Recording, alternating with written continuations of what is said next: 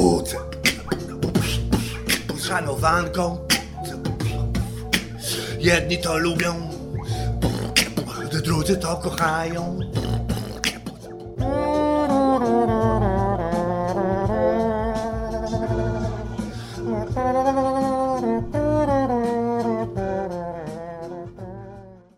Uszanowanko Sztuka, ja nazywam się Martyna Masztalerz, a to jest pierwszy odcinek podcastu, e, który mogę realizować dzięki stypendium twórczemu miasta Krakowa. Najpierw zrobię dla Państwa krótką audiodeskrypcję. Znajdujemy się w pokoju wielkości około 20 metrów. Są tutaj dwa okna. Jedno po mojej prawej stronie, a drugie na wprost. Ja siedzę na czerwonej kanapie, mój rozmówca na czarnym obrotowym krześle naprzeciwko mnie. Jestem krótko ściętą blondynką ze złotym kolczykiem w nosie. Jestem ubrana w czarny podkoszulek i luźne czarne spodnie, a mój rozmówca jest brunetem z krótkimi włosami, ubrany jest w koszulkę moro i czarne spodnie długości 3 czwarte. Przy ścianie po mojej lewej stronie stoi łóżko. Naprzeciwko mnie przy oknie znajduje się stolik, a po mojej prawej stronie biurko ze sprzętem DJ-skim, konsolą, dwoma gramofonami i laptopem do tej pory dosyć enigmatycznie um, mówiliśmy o tym pierwszym odcinku podcastu i ogólnie będziemy tak raczej enigmatycznie zapowiadać kolejne odcinki, e, ponieważ chciałabym, żeby ci artyści, których będę przedstawiać tutaj w, w podcaście, um, byli ob, owiani taką mgiełką tajemnicy, zanim jeszcze e, usłyszą Państwo ich głosy i ich historie a obiecuję, że są to historie niezwykłe. Tak jak niezwykły jest nasz pierwszy rozmówca, pierwszy gość.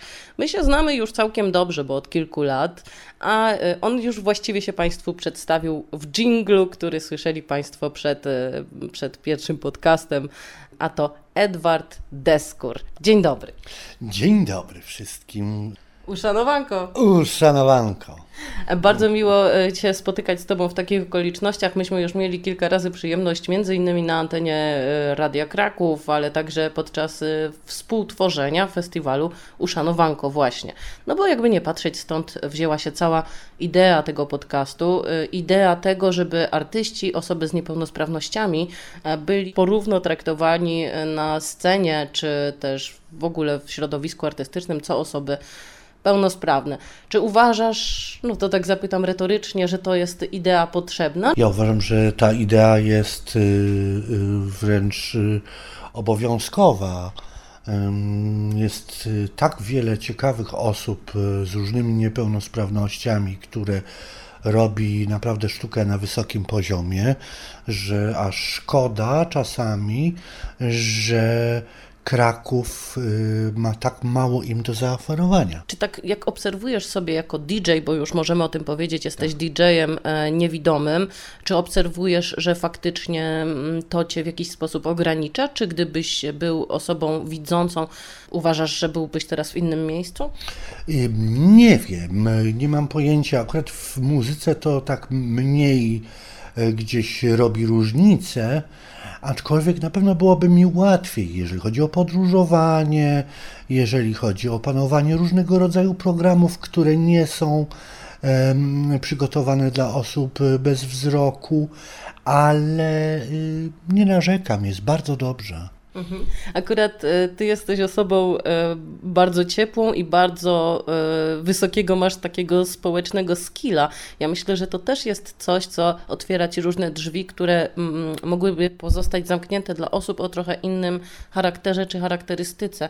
Z tego, co zaobserwowałam, kiedy, od kiedy się znamy, kiedy patrzę sobie, jak grasz swoje super sety DJ-skie, no to też towarzyszy ci zawsze praktycznie Justyna Justyna, twoja, twoje, twoje ręce i twoje oczy. Tak, Justyna jest moim wielkim przyjacielem. E, dziewczyna, ja ją traktuję jak młodszą siostrę.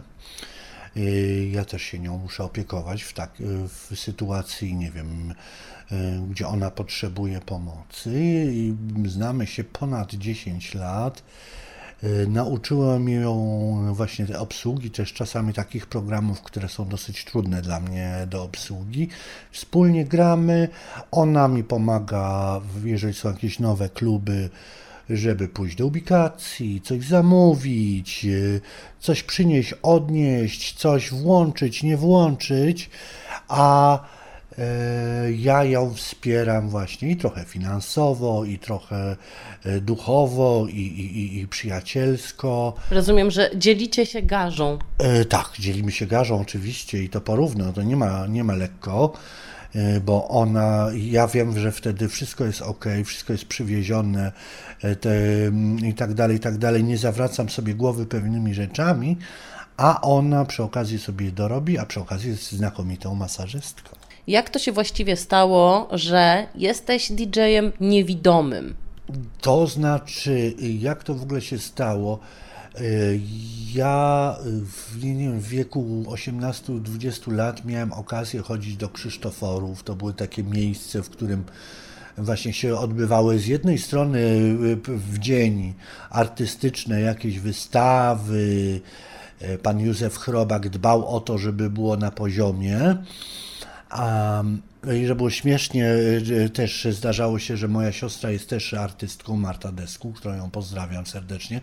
Często bywało tak, że ona wystawiała w dzień e, swoją sztukę, a wieczorem e, było przygotowywanie do klubu e, w tym samym zresztą miejscu i, i, i grałem z przyjaciółmi, pamiętam, i że to było fantastyczne, a zaczęło się tak, że usłyszałem mojego kolegę Michała Długosza, znanego jako MK Fever, e, naszego jakby takiego mistrza, który on pierwszy zaczął tu w Krakowie tak naprawdę robić e, ciekawe sety, e, przezdolny człowiek.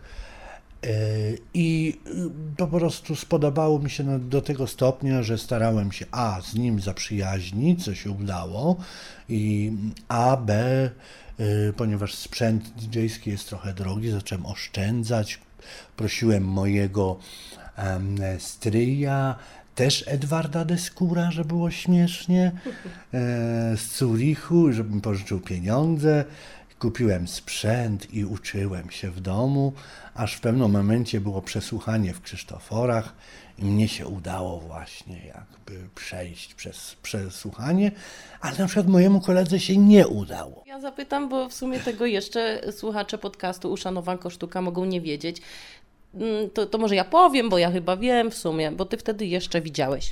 E, To znaczy, widziałem, jeżeli można to tak powiedzieć, ja nie mam pojęcia, jak to jest widzieć dwoma oczami stoprocentowo. Nigdy tak nie było. Ja miałem 25% na prawe oko, mam jaskrę wrodzoną, a jak ludzie wtajemniczeni wiedzą, jest to teraz choroba jeszcze nieuleczalna. E, Więc moje widzenie było bardzo tunelowe. Czasami e, pojawiały się różnego rodzaju mgły, bóle oka. e, I nie było łatwo. Nie było łatwo. Bardzo często sprzęt, jeszcze wtedy w klubach nie znałem sprzętu, musiałem się w trakcie setu uczyć sprzętu. To było bardzo dla mnie takie produkujące wiele stresu, ale dawałem radę i, i pod tym względem zawsze miałem pod górę. Tutaj mm, jeszcze wtedy nie było takiego wyczulenia na osoby niepełnosprawne. Albo coś umiesz, albo czegoś nie umiesz. Nie, nie było e, lekkiej drogi.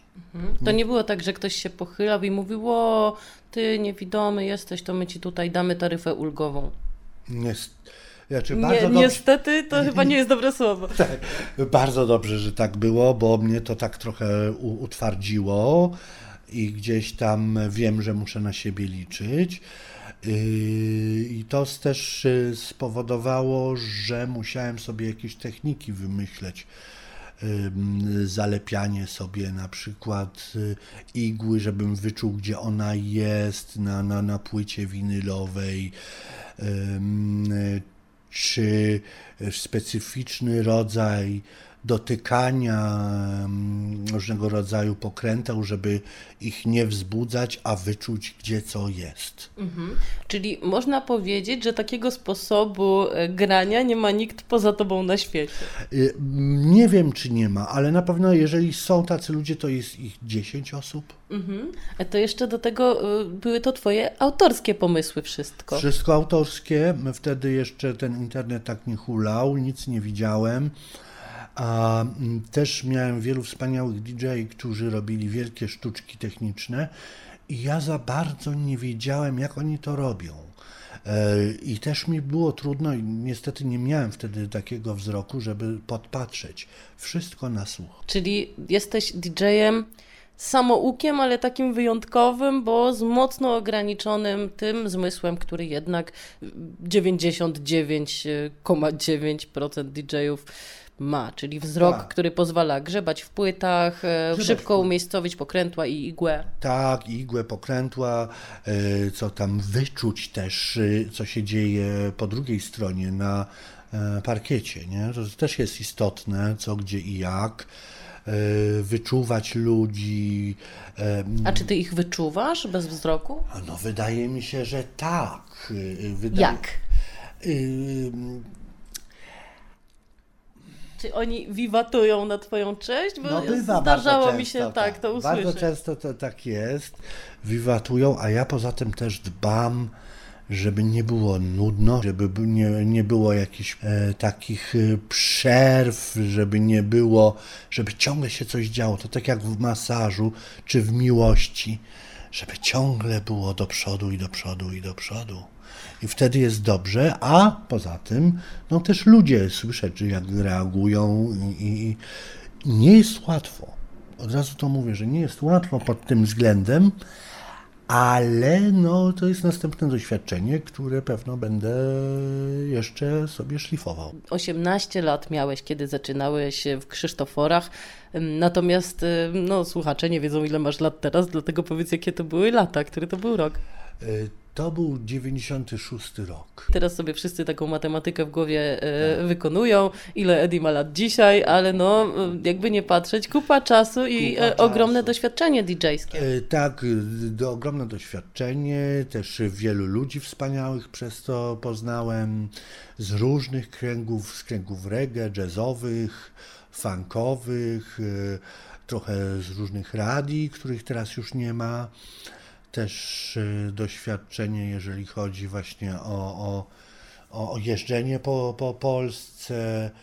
Y, Mam wrażenie, że wtedy y, to było wszystko świeże, nowe, fajne, a teraz tak naprawdę jest tego dosyć dużo, ale to już tak jakby troszeczkę ta dusza tego wszystkiego trochę opadła, uważam.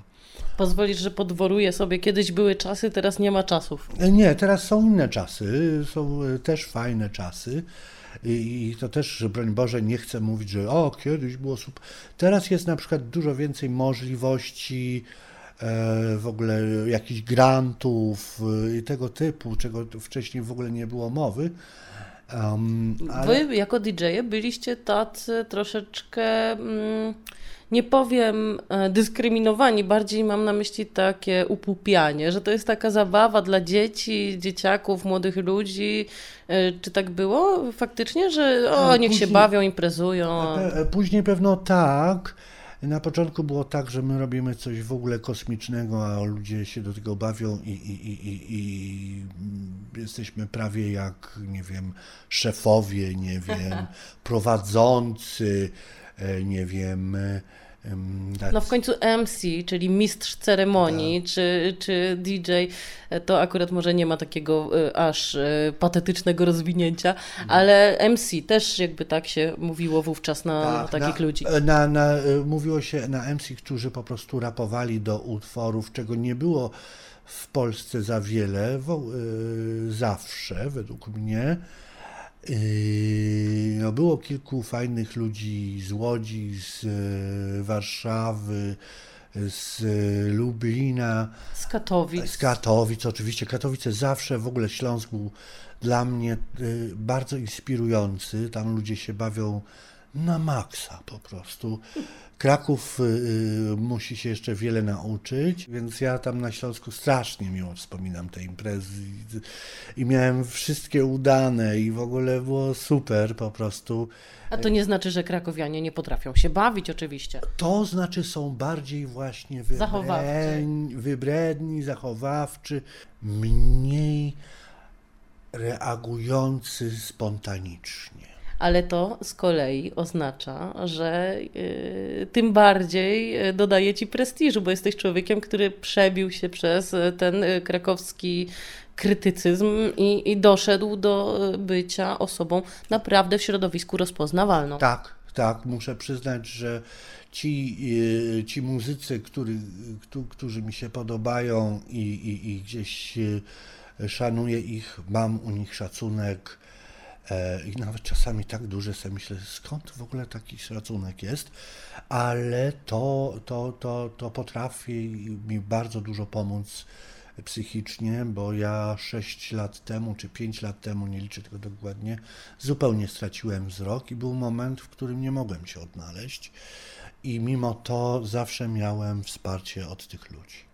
Czyli zrobiłeś sobie taką bazę osób, które, e, u których masz szacun za to, czego dokonałeś oraz które w ciebie wierzą. Tak, ale też chcę powiedzieć, że ciągle idę do przodu i dopiero teraz zaczynam naprawdę rozumieć e, em, rolę muzyka.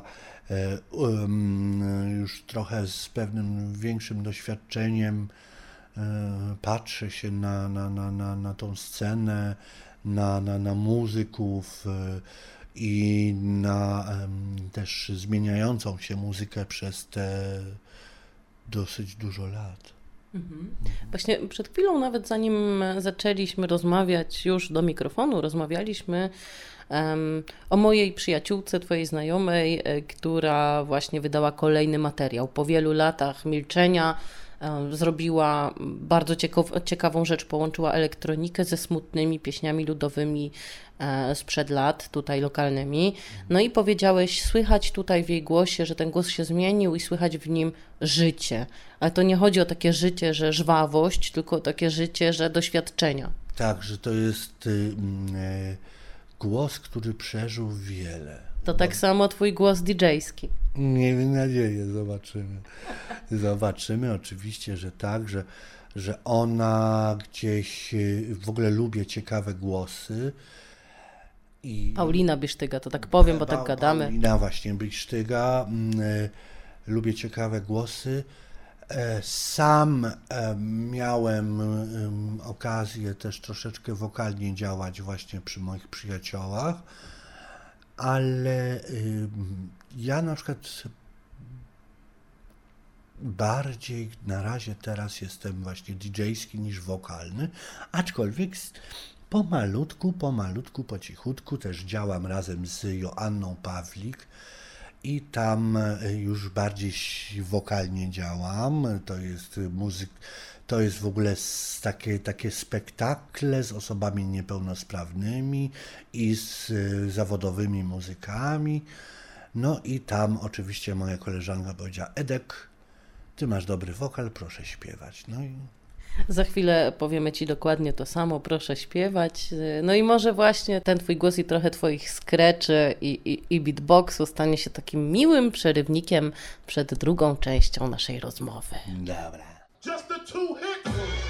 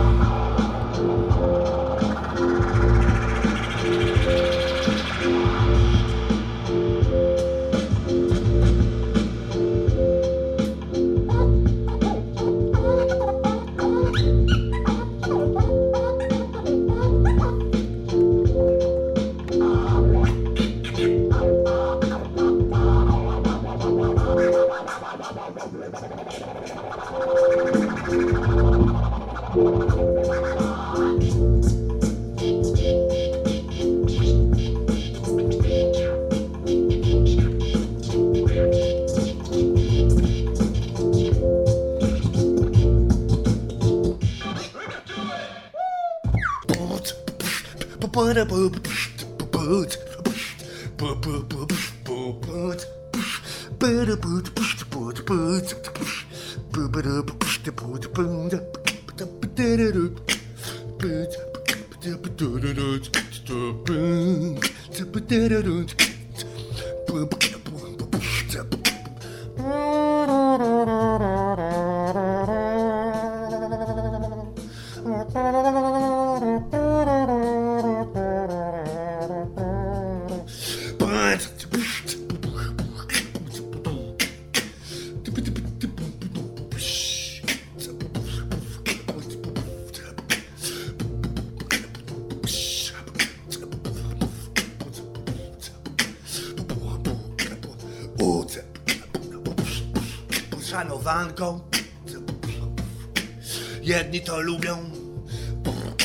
Drudzy to kochają. Szanowanko. Najlepsze jest na śniadanko. Po prostu jest jak jajko. Kruche, ale pyszne. Uszanowanko. Trochę poskreczowaliśmy, trochę y, pobitboxowaliśmy i wracamy do rozmowy z Edwardem Deskurem, aka DJ Eddie D, bo to w sumie nie wybrzmiało. Jeszcze wcześniej był DJ Gypsy Man e, i też MC Gypsy Man w takiej formacji jak THC Underground. E, no i byliśmy jednymi z takich początku, e, na początku w ogóle właśnie tej klubowej sceny, E, byliśmy takim e, jakby crew junglowo drum and bassowym. E, jeżeli ktoś nie wie, kto, co to są jungle i drum and bass, może sobie zobaczyć po prostu w internecie i wtedy zobaczy, o czym my tu mówimy. Okej, okay. DJ Gypsy Man przypomniał ja. mi o tym, że musimy o czymś porozmawiać tak, jeszcze. Tak. No to dobrze, zaczynaj. Jestem Romem, adoptowanym do rodziny, wspaniałej rodziny francuskiej rodziny Descour, która już od XVII wieku już siedzi w Polsce. Dzięki tym ludziom mogłem się edukować, mogłem poznać trochę świata i jakoś tak wykształcić siebie. Mm, mam swoją rodzinę trochę w Śląsku, trochę w Szaflarach trochę w, w Anglii i w, um, w Szkocji. E, no, rodzina wielka, nas było e, ośmioro, trójkę zmarło. Mama świetnie tańczyła cygańskie tańce, ojciec na skrzypcach grał, oboje już nie żyją. No i ja tych czasów nie pamiętam. Ja byłem adoptowany w wieku roku i pół i to te rzeczy wiem z opowiadań mamy i taty, czy, czy, czy wujków i, i, i cioć, których tam mam miliony. No po prostu to jest dosyć taka hermetyczna e, trochę społeczność ale przez to bardzo bogata i, i mój klan, bo jestem z Bergitka Roma, czyli z tak zwanych górskich cyganów,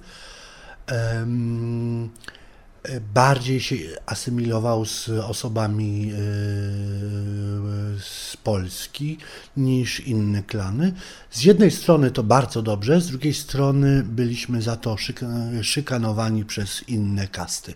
No właśnie, wyklęci, bo właściwie y, jak się z gadziami zadaje, tak. to tak się dzieje. Tak, tak, to się tak dzieje, że my e, chcemy e, gdzieś tą naszą kulturę sprzedać, że e, zanikną pewne zwyczaje i tak dalej, co jest totalną nieprawdą, bo są też wspaniali ludzie, którzy dbają o to, I... No właśnie, wiele osób spoza kultury romskiej patrzy na nią z fascynacją i jakby chce wiedzieć o niej więcej, a e, podczas kiedy nie chce się rozmawiać z innymi ludźmi, no to ciężko e, jakby głosić e, tę nowinę. Tak, y, to znaczy teraz jest już ta nowa młodzież, y, czy tam jakby nowa generacja, która jest y, wychowana na komputerach, na, na, na, na, na sieci internetowej, na tych portalach społecznościowych i to już jest y, gdzieś y,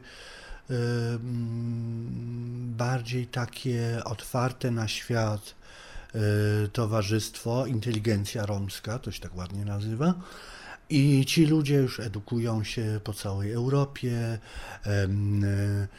Na przykład jest taki zwyczaj w u Romów, że kobieta wychodzi za mąż w wieku 14 lat. Kobieta to jest duże słowo w tym wypadku. Tak, oni to traktują jako kobieta, ale to jest dziecko oczywiście. I dawniej tak było. Teraz się zaczyna to unormowywać, ponieważ y, ludzie obserwują świat i wiedzą, że to jest nieakceptowalne w wielu krajach, że to jest wręcz y, nielegalne i, i ścigane. I, I już takich rzeczy się nie robi. Raczej w pewnych klanach. Oczywiście, czy tam w, w kastach, o tak można powiedzieć. Są kasty bardzo takie konserwatywne. konserwatywne, tak, a są kasty, które są bardziej otwarte. I, I, moja rodzina właśnie do takiej należy, przez to nie było problemu z adopcją. Mhm. E, moja prawdziwa mama i moja e, adoptowana mama się lubiły. Lubiły. Tak, była taka akcja, że moja prawdziwa mama w pewnym momencie w szpitalu, bo to ja miałem wtedy jeszcze operację, jaskra, prawda?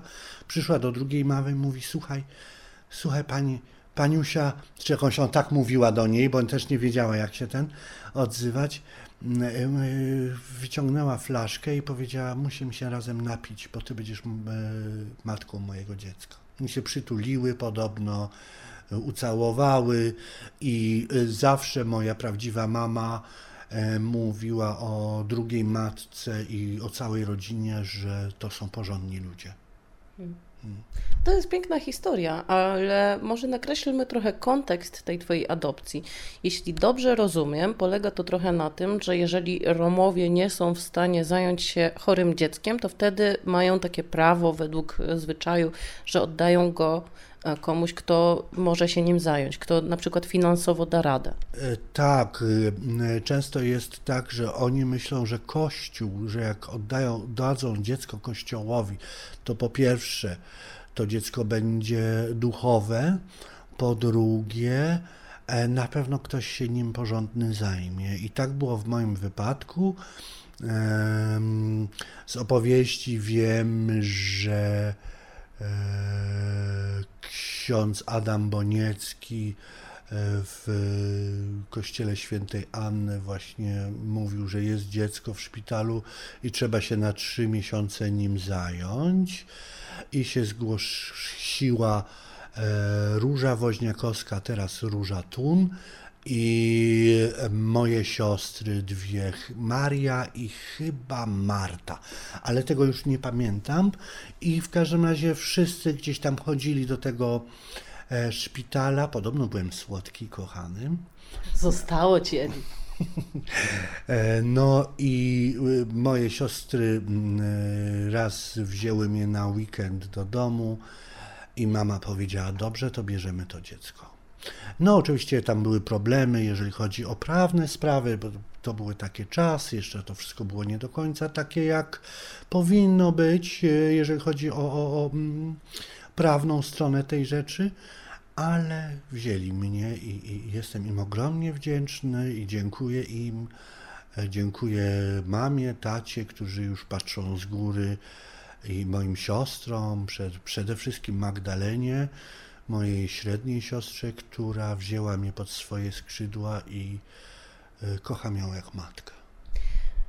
Słysząc, na jakie postaci trafiłeś w życiu już na samym początku, to można chyba odważnie y, powiedzieć, że życie cię lubi.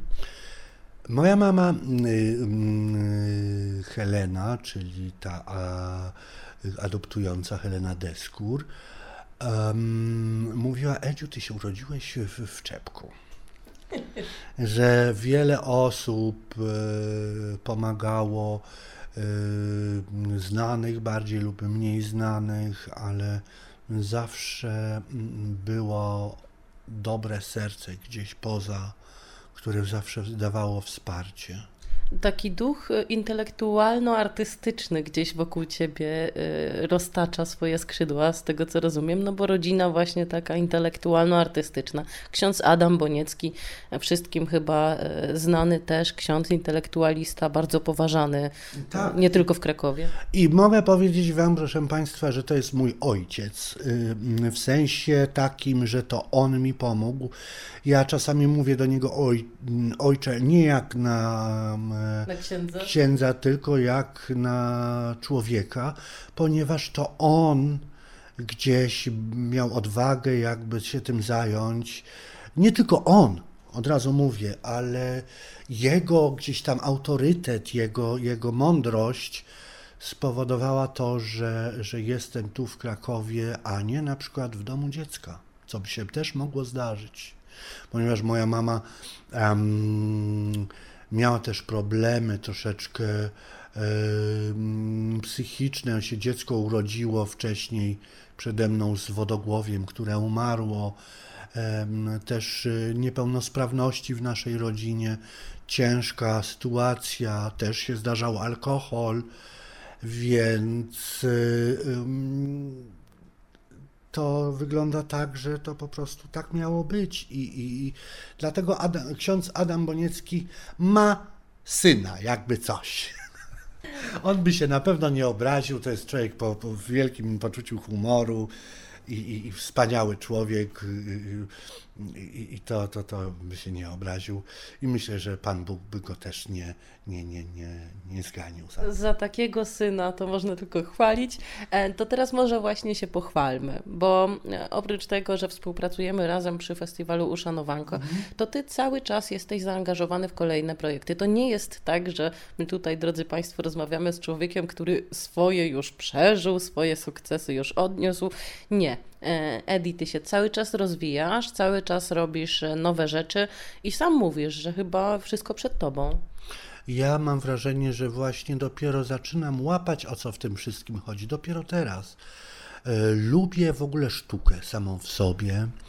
Dostałem bakcyla tej, tej sztuki przez moją siostrę Martę Deskur, która malarstwo, zajmuje się nowoczesnym malarstwem, em, wideo sztuką. E, Teraz może mniej działa, bo, bo, bo już ma trochę lat, ale bywało tak, że no po prostu była wszędzie w Krakowie. Też Joanna Pawlik, e, która jest osobą, można powiedzieć, niepełnosprawną, ponieważ ma problemy z lewą nogą, tak praktycznie połowę jej nie ma.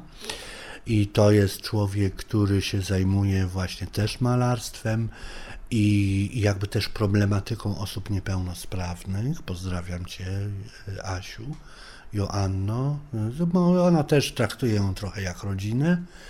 I też e, przez mojego brata Andrzeja Deskura, który jest aktorem. Wiem, że w Teatrze Stu w Krakowie gra.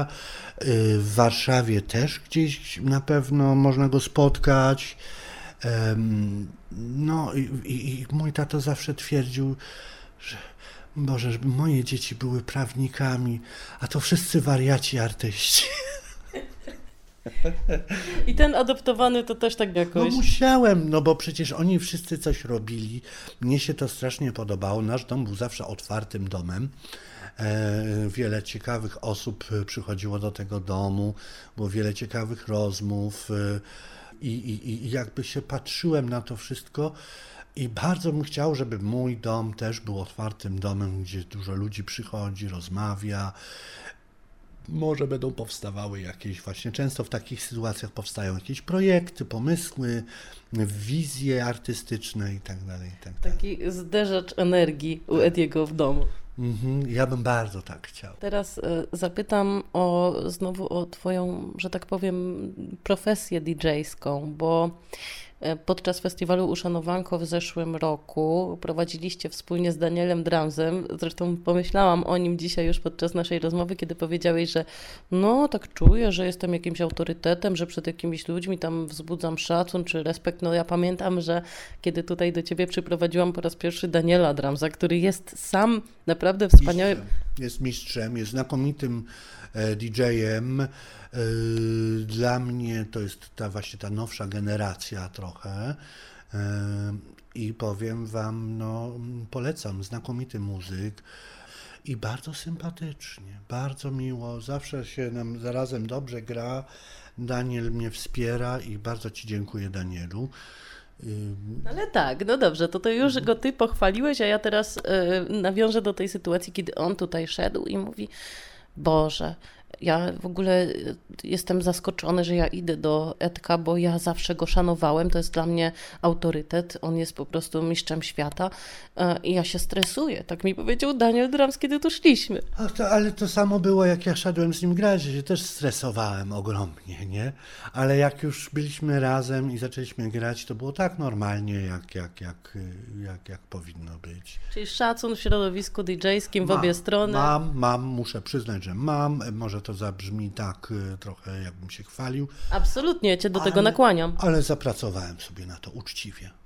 Bardzo słusznie. Wobec tego zapytam, mm, czy widzisz jakąś przyszłość dla DJ-ów z niepełnosprawnością wzroku? Bo e, ostatnio też razem pracowaliśmy nad warsztatami, które były dostępne dla wszystkich. E, Natomiast ja tutaj się nie będę skupiać na innych niepełnosprawnościach. Zapytam właśnie o niepełnosprawność wzroku. Czy według Ciebie te osoby mają teraz większy dostęp do e, w ogóle do, do bycia DJ-em?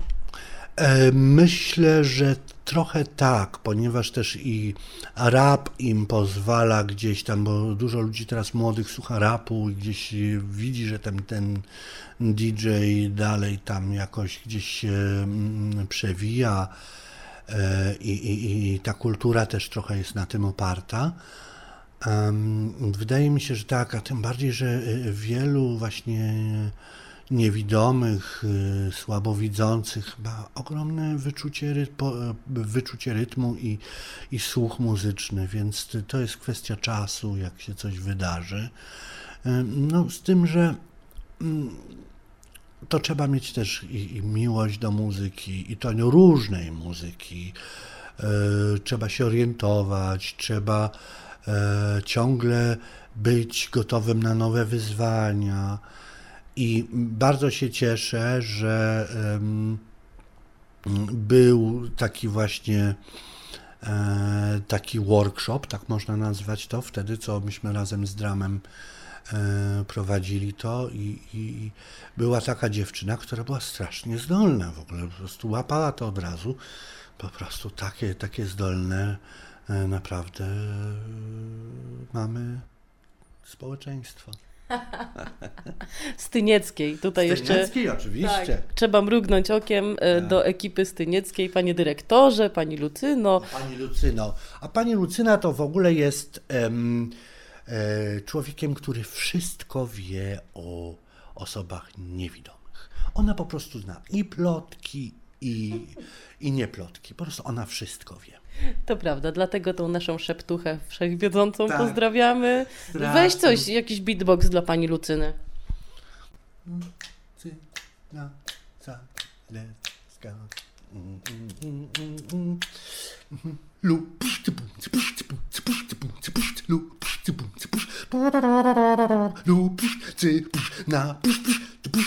za, pusz, ska, pusz. Osoba niebieska. Nie wiem, czy wyszło. Nie wiem, czy wyszło. Czyli aniołek, nasz Tak. kochany. Pani Lucynko, czy Lucyno, bo w sumie to my już jesteśmy po imieniu, bez kurtuazji. A ten tu jeszcze beatbox robi dla Lu- Lucyny. Lucyna jest najlepsza. Lucyna osoba niebieska, niebieska, niebieska, niebieska. fajny, fajny ten podcast, wszyscy tacy mili dla siebie. No i tym sposobem razem z Edwardem Deskurem, aka DJ-em EDD kończymy pierwszy podcast Uszanowanko Sztuka. Ja Ci bardzo dziękuję, Edi, jesteś wspaniałą inauguracją tego projektu. Pokazujesz, jak to będzie wyglądało. Kochani, jeśli Wam się podobało, to zapraszam już za miesiąc na e, kolejną arcyciekawą postać. Nie zdradzę, kto to będzie, ale to nazwisko się dzisiaj tutaj przewinęło, więc jeżeli ktoś jest uważny, to złapie. Uszanowanko.